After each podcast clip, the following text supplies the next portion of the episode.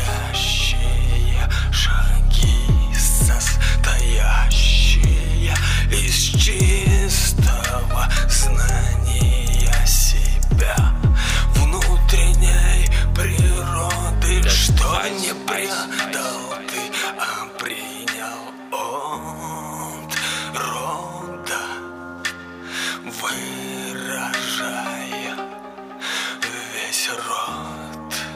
собою ты достоин.